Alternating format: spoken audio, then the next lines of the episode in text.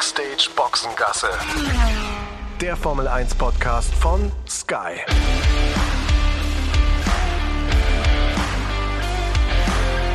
Mit Sascha Roos, Peter Hardenacke und Sandra Baumgartner.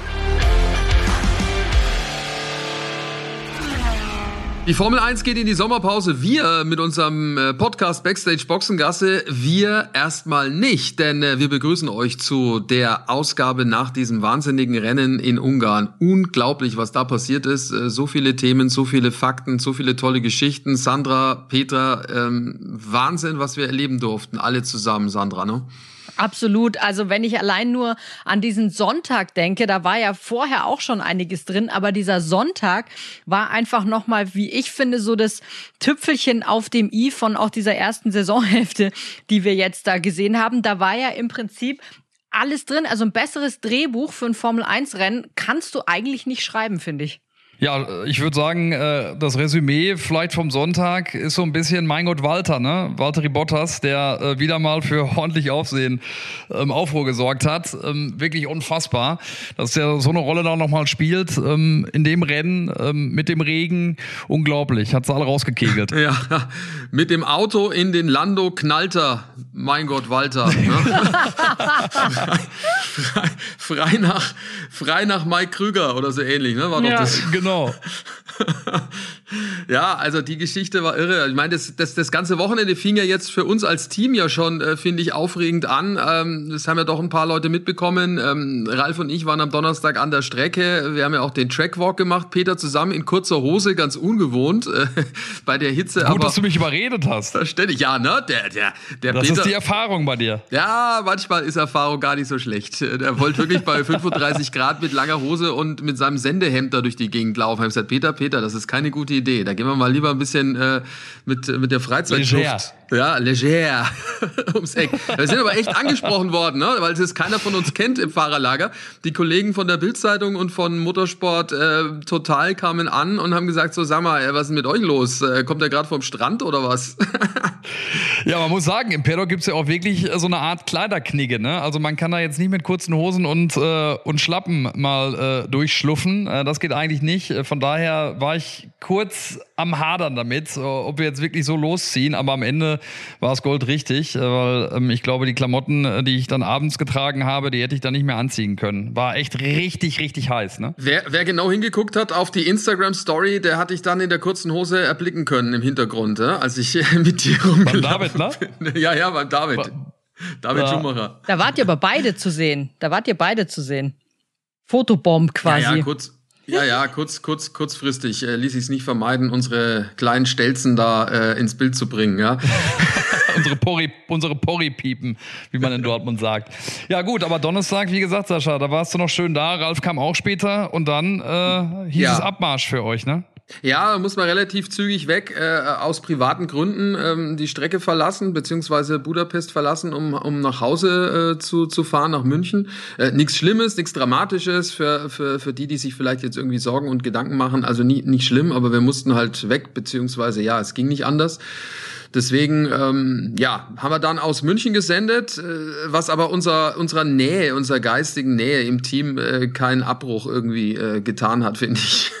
Naja, wir haben euch schon vermisst, ne? So ist es nicht. Aber erzähl mal was zur Rückfahrt. Ähm, äh, das ist ja doch ein Stück gewesen, ne? Was war das Motto? Kommando Bleifuß? Kommando, äh, Kommando Bleifuß mit Ralf. Also, äh, wenn ich nicht äh, gewusst hätte, dass der Ralf ein professioneller Rennfahrer ist, äh, dann äh, hätte ich mir Sorgen gemacht. So war es nur ein bisschen anstrengend, weil es war ja mitten, also es war, ja, wir sind um drei Uhr, wir sind zu Ralf gefahren nach Salzburg.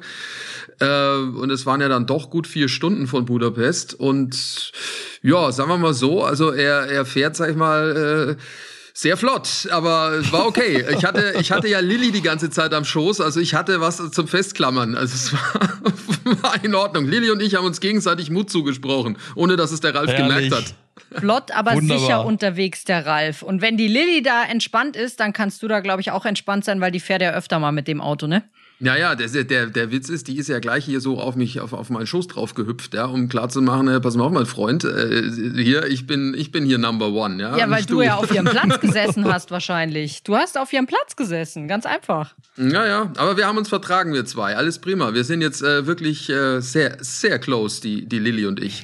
Also wir hatten Spaß auf jeden Fall. Es war gut, wir kamen da ein bisschen fertig am Freitag an. Äh, müde waren wir dann fürs erste und zweite freie Training, aber alles gut. Also insofern war jetzt äh, das dann auch auch ein erlebnisreiches Wochenende für mich, um, um, um ehrlich zu sein.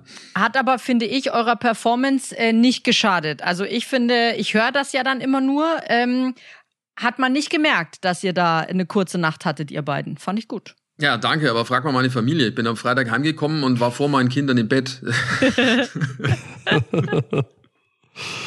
Ralf, glaube ich, war noch auf dem Weinchen raus, ne? Am Freitag. Ja, der Ralf ist ja auch, sagen wir mal, deutlich härter als ich. Ja, ist eine Maschine. Es ist, wie es ist.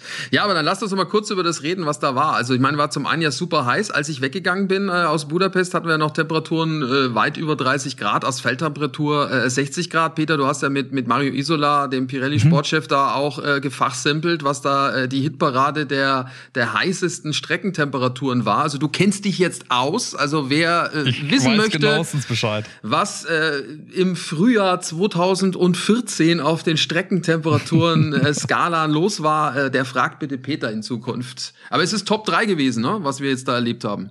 57,3 waren es ja, glaube ich, genau dann, ne? was die Asphalttemperatur äh, betrifft ähm, bei den äh, freien Trainings. Äh, das war schon außergewöhnlich heiß. Äh, hieß es ja erst, dass es äh, sogar knapp 60 waren, dann hieß es mal irgendwie 55 äh, und ich glaube, die ganz genau waren dann 57,3. Also das war schon wirklich brutal. Und eigentlich war das für den Sonntag ja genauso auch angekündigt, ne?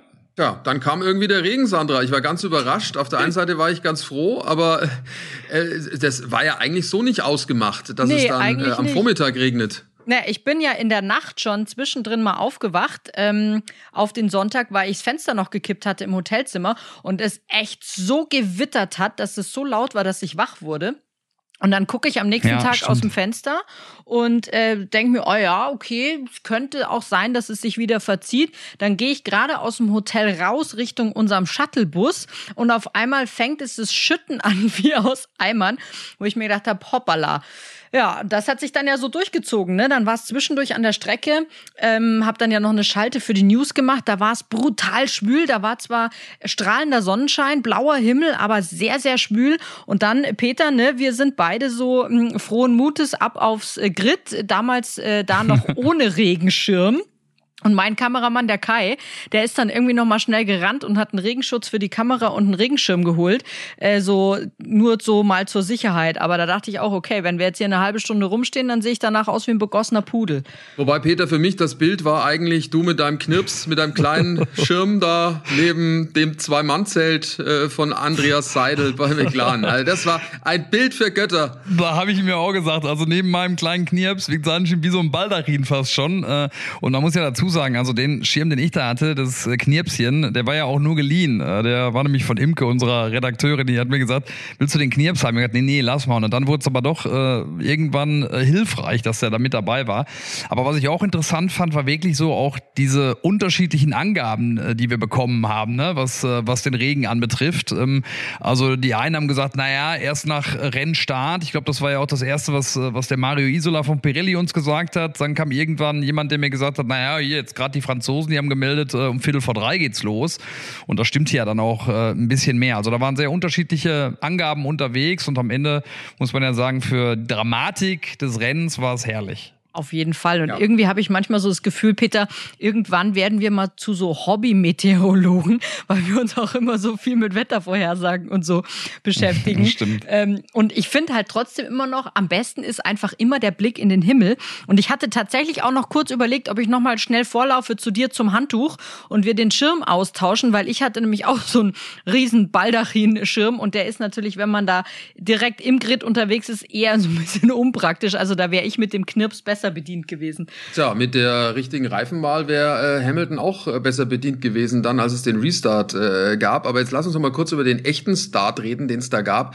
Das war schon echt eine Nummer, ne? Also äh, wie da der Bottas da alle wegkegelt. Da gibt's ja jetzt auch äh, in den sozialen Medien schon die ein oder anderen bösen Bilder als äh, Bowling-Star der Finne. Also die zweite Karriere nach der eigentlichen ist äh, praktisch schon vorbestimmt.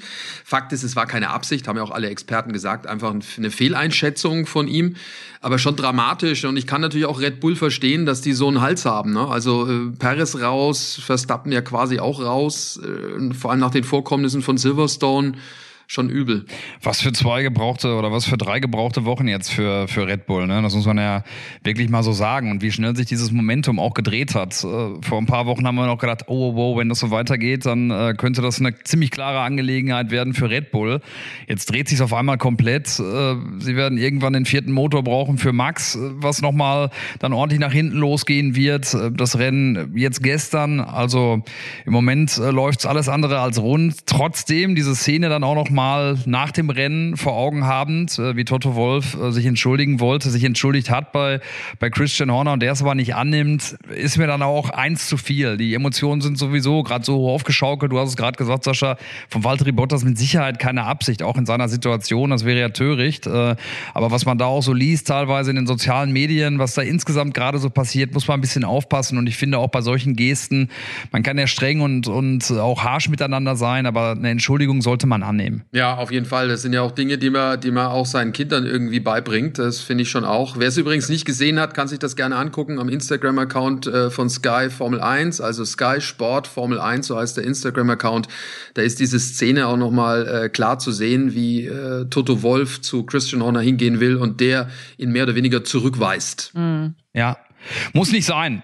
Nee, muss, muss überhaupt nicht sein. Und frage ich mich auch, weißt du, wenn ich da im Ohr habe, dass beide, ähm, Toto Wolf und auch Christian Horner, ja auch vor diesem Rennsonntag, nachdem wir diesen ganzen Silverstone-Vorfall äh, nochmal aufgearbeitet haben, quasi gesagt haben, ja, ist jetzt alles abgehakt und so. Da kann man sich dann schon auch irgendwie anders verhalten. Vor allem in so einer Situation, wenn Toto Wolf hinkommt und sagt irgendwie, hey, äh, war unserer, sorry, tut mir leid, da müsste man schon auch als Christian Horner dann die Größe haben, zu sagen, okay, schwamm drüber, akzeptiert die Entschuldigung und weiter geht's.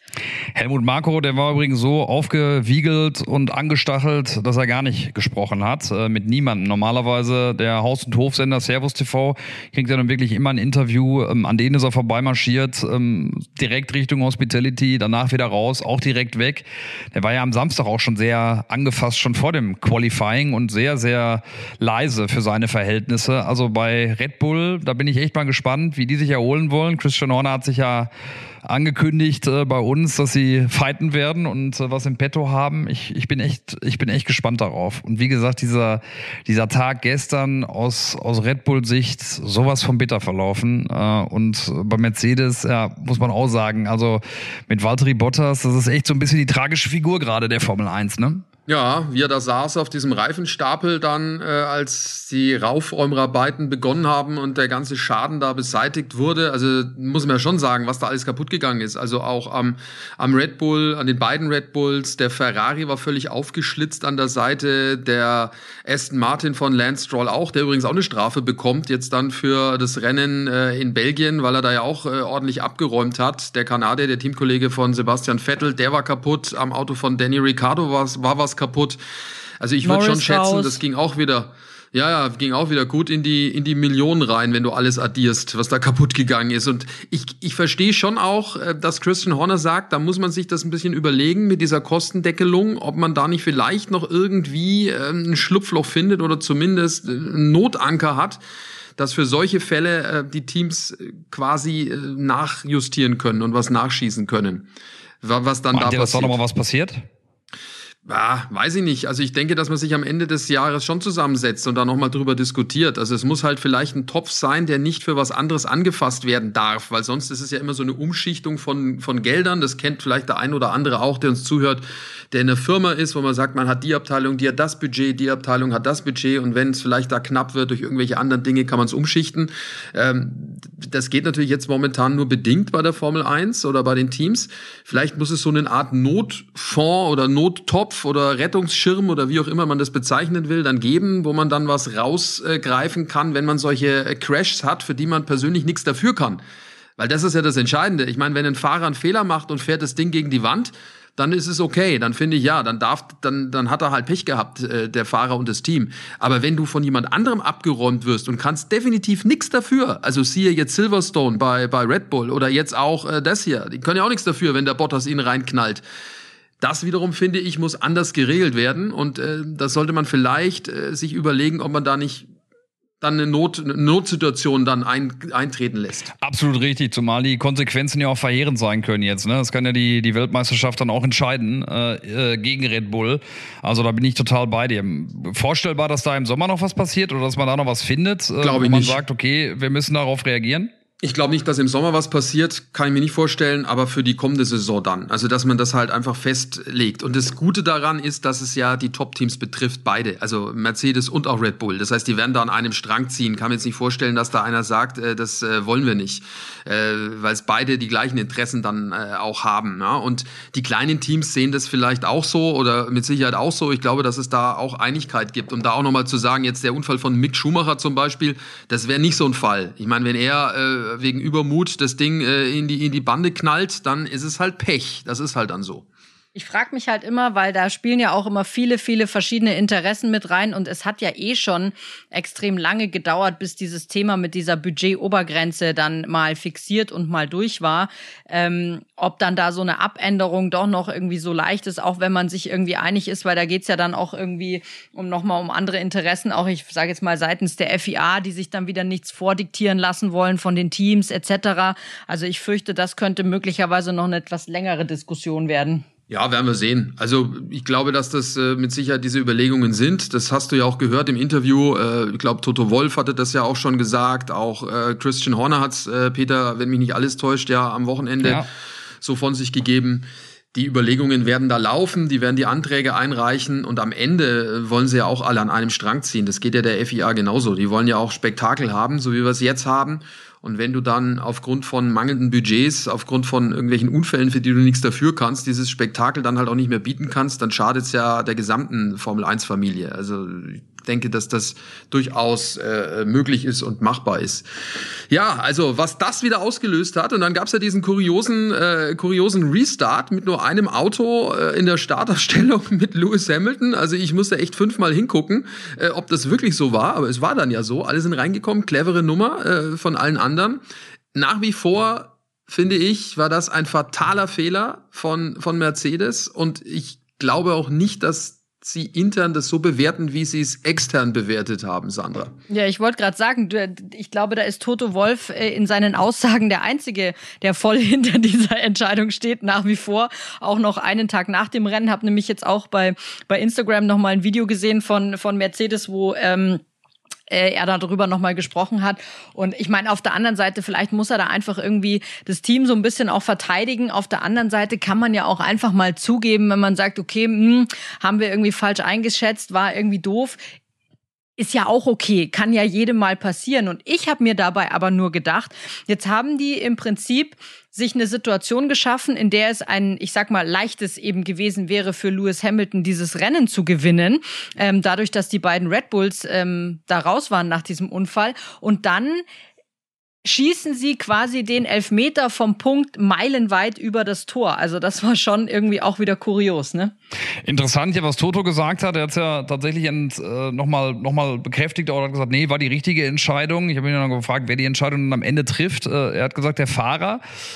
Sascha, ähm, wie schätzt du es ein? Du hast ja auch mit, mit, mit Ralf darüber gesprochen. Ähm, wer, wer ist wirklich am Ende derjenige, der sagt, so genau machen wir es? Also bei so einem erfahrenen Fahrer wie Lewis Hamilton äh, schätze ich schon auch, dass es der Fahrer macht, dass der Fahrer sagt, es ist trocken und lass uns auf die, auf die Soften gehen. Er war sich dann wohl dann auch nicht so hundertprozentig sicher. Wir bekommen ja immer auch nur Auszüge der, äh, des Funkverkehrs äh, dann auch mit.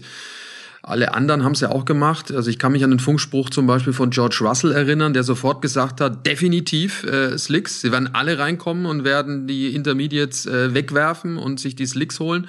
Und wenn es ein George Russell erkennt mit äh, seinen ja, drei Saisons zwar auch schon auf dem Buckel, dann wird es ein Lewis Hamilton eigentlich auch erkennen müssen. Sollte man meinen. Also ich glaube schon, dass das hauptsächlich der Fahrer ist, gerade dann, wenn es so einer ist wie Lewis Hamilton. Aber hat das nicht auch angekündigt, äh, 30 Sekunden vorher, bevor es dann soweit war, hat er doch gesagt, äh, es wird jetzt relativ schnell trocken alles. Ja, aber da war, das war relativ, ich weiß ja nicht, wann der Funkspruch wirklich war. Das ist ja immer die Nummer. Du weißt es ja nie, wann die den Funkspruch ja. abgesetzt haben oder wann der dann auch wirklich zu uns gekommen ist, ja.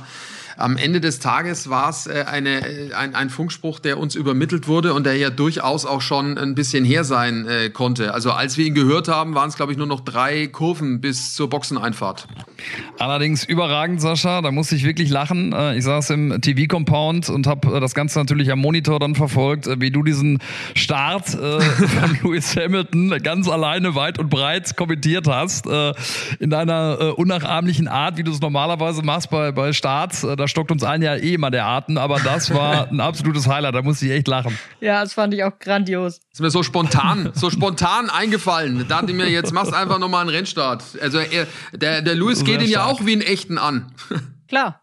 Definitiv. Aber Lewis hat ja auch danach dann nochmal, ähm, das war ja dann, als er dann äh, gleich gestoppt hatte und dann auf einmal irgendwie letzter war, ne, ähm, hat er ja, gab es ja auch nochmal diesen Funkspruch und da hatte er, glaube ich, auch eben nochmal gesagt, dass es quasi seine Entscheidung war und hatte sich beim, beim Team, äh, glaube ich, auch dafür entschuldigt, dass er das irgendwie falsch eingeschätzt hat und da ähm, im Prinzip auch das Team in diese Lage gebracht hat. Ich meine, das Ding war ja, das hat ja der Ralf auch gesagt, wenn du als erster stoppst, ja, dann können die anderen natürlich auch wieder genau das andere machen und äh, die Problematik war ja dann auch, das hat der Mercedes dann auch versucht zu erklären, die Lage der, der Pit-Position, nämlich am Anfang. Das heißt, sie hätten ihn abgefertigt und dann kommen von hinten alle anderen rein und sie können ihn aber nicht rauslassen, weil die Problematik ist, dass es sonst unsafe Release wäre. Also das heißt, von hinten kommen die nachfolgenden Fahrzeuge, meinetwegen dann drei, vier, fünf, sechs. Sie sind fertig bei Mercedes und sie können ihn aber nicht in die Fastlane lassen, in die Boxengasse, weil da ja die anderen von hinten kommen. Und dann hätte er ein paar Positionen verloren, wäre, es gibt so Berechnungen, wahrscheinlich an 6, 7 dann angestanden, Ausgang der Boxengasse. Aber er hätte natürlich nicht so viel verloren wie durch den Boxenstopp dann eine Runde später. Das ist natürlich auch mal Fakt. Egal, er hätte das Rennen gewinnen können, ne? muss man auch sagen. Denn äh, wäre da nicht ein gewisser Fernando Alonso gewesen, äh, wäre äh, der Sieg durchaus möglich gewesen, weil äh, das war schon auch heldenhaft fast sogar schon, was der gerade jetzt 40-Jährige da so gezeigt hat am Sonntag. Ein herrliches Duell überragend, überragend. Und ich hätte mir das noch so viel länger anschauen können, wirklich. Ich habe da, da habe ich so richtig Freude dran gehabt, da auf diesem Monitor zu gucken. Und das irgendwie hatte ich mir auch so gedacht dabei, naja, da kämpfen jetzt zwei, die haben so viel Erfahrung. Eigentlich kannst du dir da fast schon sicher sein, dass das auch gut ausgeht, nämlich ohne, dass da irgendwie einer in die Mauer fliegt und so. Das war einfach wunderbar anzusehen, finde ich. Grandios. Ja, ich muss aber ehrlich sagen, ich habe mir schon ein paar Mal den Atem angehalten, ne? weil äh, das war zweimal super knapp. Es gab ja auch eine Berührung. An der Stelle ist es auch, glaube ich, nicht so äh, lustig, da abzufliegen, weil die Wege sind, ne, Peter kennt's, weil er hatte ja den Trackwalk am Donnerstag. Die Wege, die Wege in die Bande, in den Reifenstapel sind dort nicht so weit. Also das ist schon eine Nummer, da willst du nicht einschlagen. Und äh, klar, das war hartes Racing, was Alonso da gezeigt hat. Das wollen wir auch sehen. Ähm, aber das kann auch ins Auge gehen. Ja? Also ich finde es ja super, dass sie es machen. Und äh, du hast natürlich völlig recht, Sandra. Bei den beiden kannst du davon ausgehen, dass sie wissen, was sie tun. Ähm, wir haben genügend Erfahrung und wollen beide natürlich auch nicht sich wehtun. Was ich allerdings spektakulär dann fand, war die Aussage am Funk von Lewis Hamilton, der in Richtung Alonso dann sagte, äh, was der macht, ist ja echt lebensgefährlich, mehr oder weniger. Also, moh, was war vor zwei Wochen in Silverstone? moh, also, ne, also muss man natürlich auch sagen, ne, bei allem, bei allem Respekt in Richtung äh, Lewis Hamilton, äh, manche Dinge vergisst man dann halt auch wieder relativ schnell, ne? wenn man auf der anderen Seite steht. Das ist halt ein typischer Hamilton, ne? Das ist halt der Mimimi Hamilton, dass wenn irgendwie was nicht läuft, dann fängt er an zu maulen und zu motzen. Und der hat sich natürlich auch unfassbar geärgert, dass er da nicht irgendwie an dem Alonso vorbeikam. Und ich meine, es hatte Ralf ja auch im Kommentar gesagt, dass der auch schon mal hinter Alonso hing und sich da irgendwie quasi die Zähne ausgebissen hat. Das ist nun mal einfach ein Fahrer, da kommst du halt nicht so leicht vorbei. Und da ist dann der Frust dann wahrscheinlich irgendwann bei Hamilton auch einfach so Aber groß. ich glaube, Sandra, das ist nicht typisch Hamilton, das ist typisch Formel-1-Fahrer. So Ja, sind okay. sie alle. Also Ja. Se Sebastian, sagen. Sebastian Vettel ist auch dafür bekannt, dass er da gerne mal auf die Tränendrüse drückt, wenn es irgendwie nicht so Blue läuft. Flag. Ja, wenn er aber vorne ist, dann ist er auch einer, der mit, mit, mit allem kämpft, was er kann. Und bei Alonso andersrum wäre es auch so gewesen, genauso wie bei Max Verstappen. Ich glaube nicht, dass das jetzt äh, typisch äh, Charakterzug äh, Hamilton ist. Sie sind alle so. Und äh, wenn sie nicht so Ja. wären, wären sie auch nicht da, wo sie sind. Das ist so. Ja, also in, in allen Belangen. Ganz herrlich allerdings nachher auch die Szene mit dem Überraschungssieger Ocon und äh, dem Altmeister Alonso, äh, wie die beiden sich da in den Armen lagen äh, bei Alpine. Das war sensationell. Grundsätzlich ähm, auch die Worte von Ocon dann nochmal äh, in Richtung Alonso, der gesagt hat, er hat so viel gehört über ihn, äh, bevor er ins Team gekommen ist bei, bei Alpine, ähm, der Fernando. Und letztendlich hat sich nichts von dem bewahrheitet. Großer Teamplayer. Budkowski hat das ja auch nochmal nachher gesagt, der Teamchef von Alpine. Also ich muss es auch sagen, dass ähm, auch in den Interviews, äh, die ich jetzt hatte in der Zeit, äh, wo Fernando wieder zurückgekommen ist, äh, dass ich ihn sehr offen und auch sehr sympathisch erlebt habe. Ich bin mal gespannt, ob wir den alten Alonso noch mal erleben werden dann äh, in dieser Saison. Aber insgesamt, wie er sich präsentiert, ist das schon absolut top. Mir ist der junge Alonso mit 40 lieber. ja. Das Also der jetzige. Alonso. Kurz überlegt, äh, Ja, der junge Alonso verstehst, mit was ich 40. mein? Jetzt Ja? ist der Groschen gefallen. Du wolltest den alten Alonso, also den alten Ja. jungen Alonso. Ich finde den jungen Ja, alten besser. Ja, den jungen Alten finde ich auch gut. Aber was ich halt auch echt cool fand von ihm, war halt auch dieser Moment, dass er ähm, in, diese, in diesen Bereich geht, wo die ersten drei dann ihre Interviews geben an der Strecke und dort auf Ocon gewartet hat, weil Ocon hat ja lustigerweise das Auto einfach irgendwo abgestellt, ähm, weil er ja einfach nicht wusste, wo er parken soll. Das fand ich auch extrem witzig, diese Aussage. Ähm, und Alonso stand da, äh, wo die Teammitglieder stehen, da unterm Podium, wo diese Interviews eben stattfinden und hat auf Ocon gewartet, um ihm da auch einfach nochmal zu gratulieren. Fand ich eine super Geste, tolle Aktion und ähm, hätte man beim alten, jungen Alonso wahrscheinlich nie gesehen. Nee, wahrscheinlich nicht. Da hast du völlig recht. Er hätte sich total äh, genervt gefühlt, äh, weil er nicht da steht, wo äh, Ocon dann auch stand. Und es fing ja schon früher an mit der Hilfsarbeit von Alonso, nämlich zu der Zeit, als Sebastian Vettel ja schon gedrängt hat hinter Ocon und zwar über weite Strecken ja immer hinter ihm hing. Und Alonso hat mit seiner Fahrt ein bisschen weiter zurückliegend ja verhindert, dass der Vettel einen frühen Boxenstopp macht, um dann praktisch mit frischen Reifen virtuell an Ocon vorbeizukommen. Und das lag auch daran, dass Alonso sich da so gut positioniert hatte. Der war ja genau in diesem Fenster, in dem Vettel rausgekommen wäre mit dem Boxenstopp. Und zwar dann hinter Alonso. Und das wusste man natürlich bei Aston Martin auch. Also hinter dem Alonso willst du mal auf gar keinen Fall sein. Ähm, das war auch äh, der erste Schritt eigentlich dann äh, zum Erfolg von Esteban Ocon. Und ich hätte nie gedacht, wirklich nie, nie, nie, nie, nie, niemals, dass der Ocon auf dem Podium steht äh, mit dem Alpin und vor allem Rennen gewinnt in dieser Saison. Niemals Wahnsinn. hätte ich das für möglich gehalten. Also das ist wirklich toll gewesen. Lasst uns gleich äh, über Sebastian Vettel reden und auch äh, über Mick Schumacher und noch ein bisschen Ausblick wagen dann auf das, was kommt. Vorher gibt's das für euch. Ja, und wenn ihr auch mit dabei sein wollt und die Formel 1 gucken möchtet, dann ist das überhaupt kein Problem. Das geht nämlich ganz einfach via Stream mit dem Supersport Jahresticket von Sky Ticket. Noch dazu das gesamte Motorsportangebot. Checkt mal die Website skyticket.de slash F1 Podcast. F1 Podcast zusammengeschrieben. Der Link, der steht allerdings auch in den Show Notes. Da könnt ihr das ganz einfach anklicken. Und äh, dann habt ihr die Möglichkeit, auf zwei Geräten gleichzeitig ganz easy ohne Receiver zu streamen. Also maximal flexibel in jeder Hinsicht. Schaut drauf auf die Website skyticket.de slash F1 Podcast. Dort bekommt ihr alles erklärt, äh, was es zu tun gilt, um mit dabei zu sein beim Supersport Jahresticket von Sky Ticket. Ja, über Sebastian Vettel haben wir äh, gerade schon mal ganz kurz gesprochen. Platz zwei am Ende für ihn, also jetzt erstmal vorläufig. Äh, trotzdem, jetzt mal unabhängig davon, da sprechen wir auch gleich nochmal drüber, war es von ihm nach einem wirklich bescheidenen Start äh, dann super Rennen, ne? aber er kam einfach an dem Ocon nicht vorbei. Nee, er kam an dem Ocon nicht vorbei und ich dachte mir aber auch schon nach dieser ganzen Aktion da in dieser ersten Runde und so und als er dann auf einmal so weit vorne war, dann habe ich noch mal so auf die Strecke auch geguckt und auf die Wetterverhältnisse und dachte mir so, okay, diese, ich sag mal Mischbedingungen mit abtrocknender Strecke etc., die sind genau das, was Sebastian Vettel mag und er auch gut kann, sich da einfach irgendwie ähm, gut zu positionieren und ich habe mir dann aber auch gedacht, ich habe mich zwischendurch gefragt, kommt er einfach wirklich nicht an Ocon vorbei oder geht es mehr vielleicht auch darum, einfach diesen zweiten Podiumsplatz irgendwie zu sichern?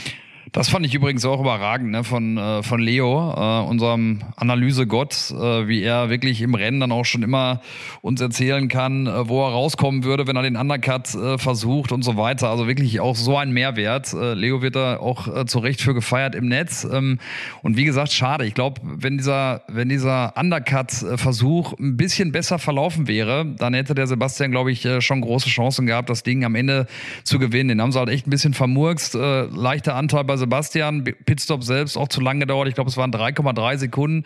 Ich glaube, wenn das optimal gelaufen wäre, dann, äh, dann, hätte, er, dann hätte er gewonnen. Ja, dann äh, hätte er äh, seinen Boxenstopp dann so abschließen können, dass er vor Ocon rausgekommen wäre und dann hätte er das, glaube ich, auch äh, hinbekommen. Da bin ich mir relativ sicher. So oder so Platz zwei nach einem tollen Kampf äh, und dann kam äh, erstmal äh, ein bisschen Tristesse bei Aston Martin, denn er musste ja sein Auto abstellen. Wir haben es ja dann auch in der Übertragung ja schon gesagt, äh, oh, ob da nicht zu wenig Sprit an Bord war, gab es in der Vergangenheit schon öfter, 2012 zum Beispiel, Disqualifikation von Vettel und auch von Hamilton, als da auch zu wenig äh, Benzin an Bord war, muss ja ein Liter sein. Stammt noch aus Urzeiten übrigens, als man noch nicht so viele äh, Messinstrumente hatte, um das leichter zu machen. Also das ist ein ganz, ganz alter Paragraph im Reglement. Man braucht äh, heutzutage gar nicht mehr so viel Sprit, aber äh, steht halt noch drin und dann muss man das auch äh, einhalten. Und äh, dann wurde ja erstmal jetzt disqualifiziert, äh, Sandra, und jetzt hat Aston Martin äh, gesagt so, nee, nee, also da äh, gehen wir mal sofort in die Revision. Sie haben da, glaube ich, 96 Stunden Zeit, das zu machen, haben sofort getan. Und äh, sie haben eine ganz äh, plausible Begründung eigentlich, finde ich, äh, gefunden. Also wenn das so stimmt. Ja, natürlich, klar, wenn das so stimmt, aber die, die Diskrepanz, die finde ich halt schon extrem, weil Aston Martin hat ja gesagt, aufgrund ihrer Berechnungen von anhand der Sensoren, die da ja im Tank auch drin sind, etc., wären irgendwie 1,7 Liter noch im Tank gewesen und die FIA hat irgendwie äh, 300 Milliliter da rausgezogen. Also das ist ja schon ein relativ großer Unterschied. Jetzt Sascha, erklär du doch nochmal, weil der, der Tank in so einem Formel 1 Auto, der ist ja ein bisschen speziell in dieser Wabenstruktur, die da mit drin ist. Kann das damit auch irgendwie zu tun haben, dass da vielleicht noch in so einer Wabe unten was hängen geblieben ist, was die Formel nee. 1 da nicht rausgekriegt hat? Nee, nee, das kriegen die schon raus. Also die Wabenstruktur, die kommt ja ursprünglich aus der Fliegerei, ähm, weil beim Flugzeug ja oft der, der Tank dann ähm, ja in den Tragflächen auch teilweise war und wenn du natürlich dann mit dem Flugzeug irgendwelche, äh, also gerade so in der früheren Fliegerei, schnelle Manöver gemacht hast, dann schwappt das Benzin ja auch hin und her. Wenn es jetzt ein, ein normaler äh, Ballon quasi wäre, in dem, äh, in dem das Benzin ist. Deswegen gibt's diese Waben, dass sich das Ganze verteilt und eben nicht hin und her schwappt. Und das ist beim ähm, Formel-1-Auto genauso. Äh, aber das ist nicht der Grund, das kriegt man schon raus. Aber es ist so, dass wohl die Benzinpumpe kaputt gegangen ist. Also zumindest behauptet das Aston Martin. Und da drin befindet sich also dieses Benzin. Das ist also also irgendwo im Auto und nicht da, wo es sein sollte. Und ähm, deswegen hat jetzt die FIA das Auto beschlagnahmt, den Aston Martin. Also das ist jetzt nicht mit äh, nach Silverstone gegangen zum Hauptsitz von, vom Team, wie das normalerweise der Fall ist. Also die Autos werden ja zerlegt in alle Einzelteile und dann äh, in Container verschifft und die fliegen dann äh, nach, ähm, ja, nach, nach England. In dem Fall ist es nicht so. Das wird also äh, mit der 4, äh, mit dem 4 Express quasi fahren und äh, dort wird man das Auto dann genau untersuchen und schauen, wo dann das, äh, der, der Rest Sprit ist, den Aston Martin da noch drin vermutet und auch anhand ihrer Berechnungen, weil sie sagen, wir wissen ja, was wir reingetankt haben. Das weiß die FIA im Übrigen auch. Also äh, das sind ja alles äh, Daten, die bekannt sind. Und anhand äh, der Durchflussmenge könnte man also berechnen, wie viel das Auto ähm, verbraucht hat und wie viel noch drin sein müsste. Ich meine, ich meine es war zwar heiß, aber verdunsten wird's ja nicht einfach so. Das heißt, irgendwo muss ja der, der Sprit sein. Und dann ist halt die Frage, wie sie dann damit umgehen. Und wenn Aston Martin nachweisen kann, die Benzinpumpe ist kaputt, kann schon sein, dass der Gnade vor Rechter geht und dass er seinen zweiten Platz behält. Er wird übrigens in den offiziellen Dokumenten noch auf Platz zwei geführt. Ne? Also äh, da bin ich auch mal gespannt. Interessant. Also kann natürlich jetzt auch nur eine Schlamperei sein, äh, dass man ihn dann noch gelassen hat. Kann aber natürlich auch den Grund haben, dass das ganze Ding halt auch noch nicht durch ist. Drücken wir die Daumen. Laufendes Verfahren vielleicht noch. Ähm, gucken wir mal. Bin gespannt, was da rauskommt. Werden wir dann auf jeden Fall ja ähm, spätestens vor Belgien glaube ich, in Erfahrung bringen, was da, was da jetzt Sache war. Aber das sind dann auch so Geschichten, ne? Sofort, wenn die da das Auto abstellen, da siehst du dann schon gleich dieses Damoklesschwert über dem jeweiligen Fahrer irgendwie hängen. Das war ja eben auch das, warum ich bei Esteban Ocon gefragt habe, warum er denn das Auto da abgestellt hat. Und da war dann die Entwarnung eben, weil er nur nicht wusste, wo er parken soll. Ähm, so eine Erklärung wäre es bei Vettel auch, wäre auch gut gewesen, ne? Ja, es ist ja so, es ist ja so, dass es Unterschiede gibt zwischen äh, Rennen und Trainingssessions. Äh, beim Training, wenn du stehen bleibst äh, mit zu wenig Sprit und kommst nicht zurück, gibt sofort eine Strafe. Du musst immer so viel Benzin an Bord haben, dass du zurück zur Box kommst. Beim Rennen ist das ein bisschen anders. Äh, wenn du dein Auto da abstellst rechtzeitig, äh, weil noch 1,01 Sprit an Bord ist und die erkennen das ja sofort am Kommandostand, dann ist alles okay. Dann stellst du das Auto halt irgendwo ab. Also das ist dann kein Problem. Du musst nicht selbstständig wieder zurückkommen. Wenn aber natürlich zu wenig als ein Liter drin ist, dann wird's blöd. Und äh, das ist das Problem. Wenn sie ihn, also deswegen glaube ich nämlich auch wirklich dran, dass Aston Martin äh, gedacht hat, sie haben noch genügend drin, weil dann hätten sie ihn ja meinetwegen in Kurve 2 abstellen können und sagen, okay, das war's, danke, bleib da stehen, wir holen dich mit dem Roller ab oder was auch immer. Dann wäre das auch völlig regelkonform gewesen. Aber ihn so lang fahren zu, also deswegen, ich glaube, so ein bisschen, glaub, man muss immer vorsichtig sein. Ich will jetzt nicht die ersten Martin-Fans äh, verprellen und auch die Fans von Ottmar Schaffnauer. Bei, da muss man ein bisschen vorsichtig sein, bei, ob da mal alles stimmt, was da gesagt wird. Aber in dem Fall glaube ich Ihnen. Ich auch und äh, vor allen Dingen auch, wenn man Sebastian beobachtet hat, äh, direkt nach dem Rennen, ähm, auch bei den, bei den Interviews, äh, wie er gewirkt hat, ähm, auch bei uns dann im Interview, wir haben ihn ja auch danach gefragt. Ähm, ich glaube auch, dass, äh, dass er das wirklich nicht auf dem Zettel hatte und dass die wirklich davon ausgehen, dass sie diese 1,7 Liter äh, noch im Tank haben. Also ich habe die Hoffnung auch noch nicht aufgegeben, dass es wirklich beim, äh, beim zweiten Platz dann auch äh, bleibt. Insgesamt Zwei? zu Sebastian, ja, ja? Sascha, nee, du, nee, du, du, du, du, erst bitte. Nee, bitte, du. nee, nee, ich wollte ein anderes Thema anschneiden. Ich auch. Ah, du auch. Seid ihr euch ja, ja wieder mal einig? Gespannt. Nein, du zuerst. zuerst. Du zuerst. Ja, ich wollte, ich wollte ein bisschen äh, Richtung Regenbogenfarben gucken. Also äh, das muss man ja auch sagen, Sebastian.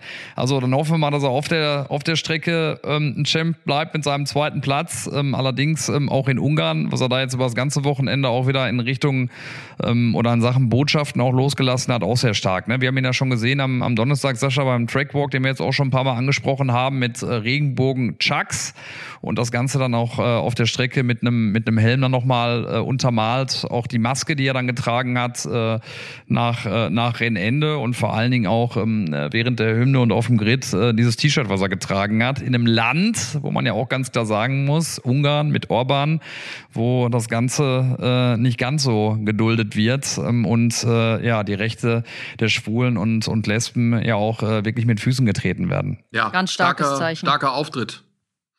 Richtig gut. Definitiv. Wieder mal, ne? Auch die Aussagen dazu von ihm. Also wir haben ja Peter, wir haben ja beide mit ihm auch darüber gesprochen, über dieses Thema und jeweils fand ich immer die Aussagen auch total klar, total auf den Punkt, kein irgendwie Rumgeeiere, sondern einfach klare Meinung vertreten und das finde ich einfach immer ein ganz, ganz starkes Zeichen. Ja, Definitiv. Stark auch der Auftritt von äh, George Russell und Nicolas Latifi im Williams. Wollen wir das kurz noch abhandeln? Äh, beide in die Punkte, damit in der Konstrukteurs-WM vorbeigezogen an Alfa Romeo. Super stark. Jost Capito, äh, der hat, glaube ich, jetzt noch Freudentränchen in den Augen, so wie ich ihn einschätze. Also das war wirklich phänomenal gut.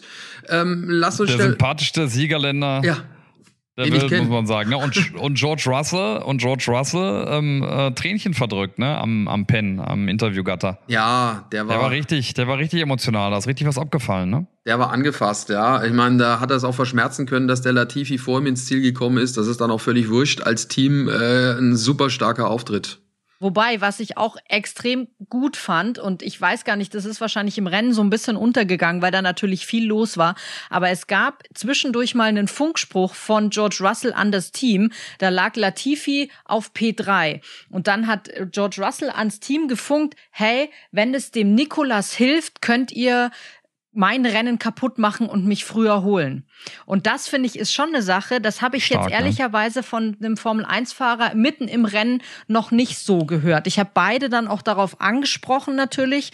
Ähm, Und George sagte halt auch, hey, ja klar, wenn ich sehe, dass mein Teamkollege da so gut im Rennen liegt, dann äh, wir müssen fürs Team arbeiten und dann ist es das wert. Und ähm, Nicolas Latifi war da auch sehr, sehr gerührt davon, weil der wusste das gar nicht, dass äh, George Russell das gesagt hat am, am Funk und war da dann auch äh, sehr gerührt davon, ähm, dass, dass ihm da so viel Schützenhilfe auch angeboten wurde. Und das muss ich sagen, das fand ich auch von George Russell wirklich im Rennen echt ähm, eine gute Aktion, da einfach zu sagen, hey, wenn es uns uns und dem Team hilft, dann äh, opfert mich und Nikolas kommt weiter vor.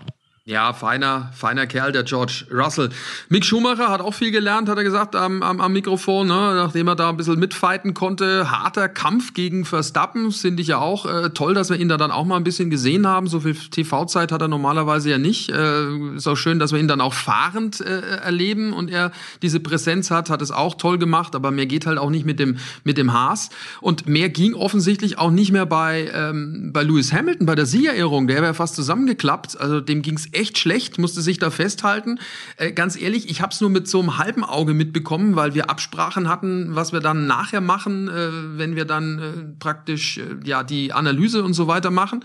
Aber der sah echt fertig aus, ne? Und äh, jetzt jetzt gibt's ja das Gerücht, dass es offensichtlich an seiner Corona-Erkrankung lag. Also zumindest wird es spekuliert in der Pressekonferenz danach. Ja, genau, weil es hat er ja auch zugegeben. Also hat er in der Pressekonferenz, an der er dann doch noch teilgenommen hat ähm, danach, hat er selber gesagt, dass er seit dieser Corona-Erkrankung im November ähm, irgendwie immer noch Probleme hat, richtig fit zu werden. Und er glaubt, er hat ähm, Langzeitfolgen von Corona, die er da eben auch noch gespürt hat. Dazu kommt natürlich ja aber auch, das war für ihn natürlich ein extrem anstrengendes Rennen. Es war trotzdem, auch wenn es geregnet hatte, ziemlich warm und sehr, sehr schwül. Also die Bedingungen waren ja auch nicht einfach.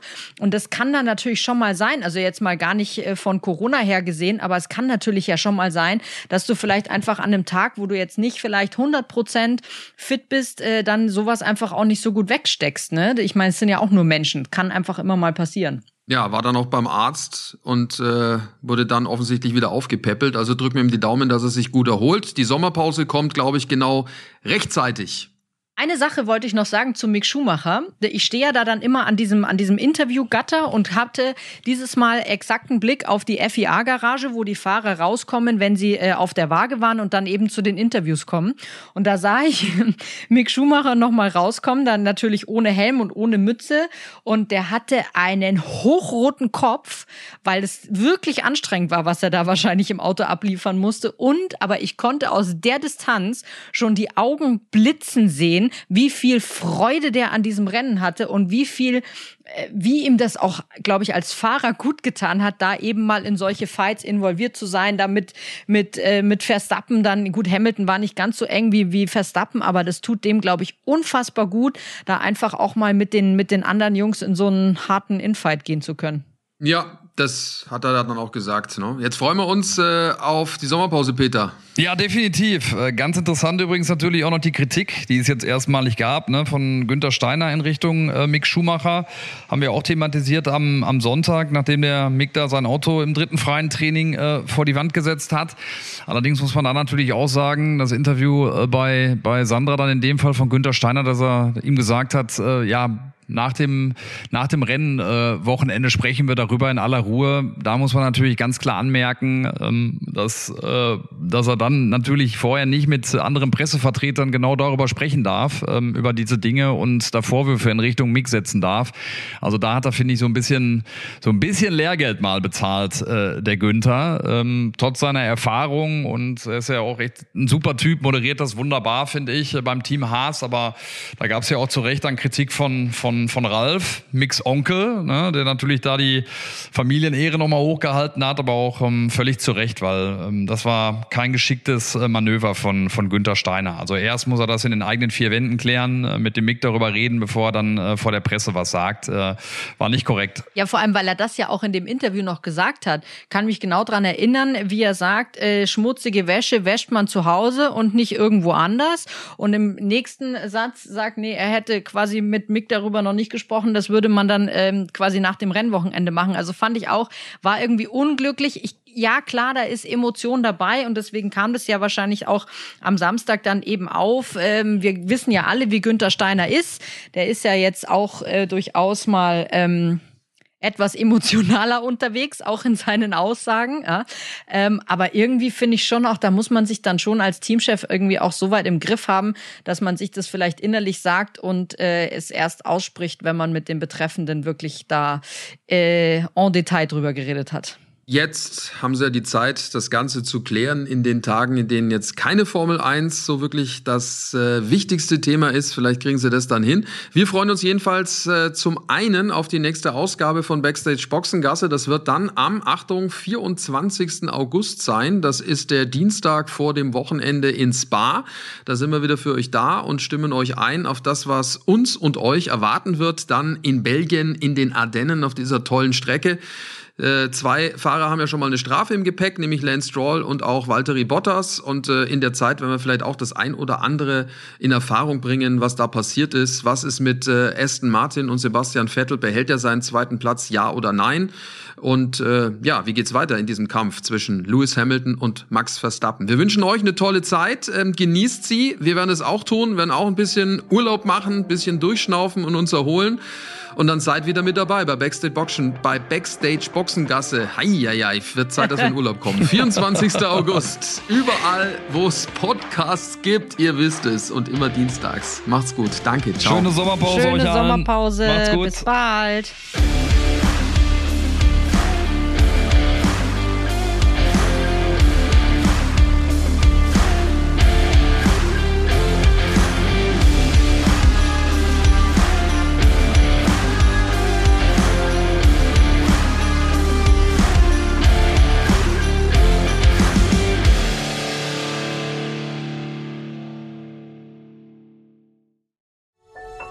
Dies war eine Produktion der Podcast-Bande.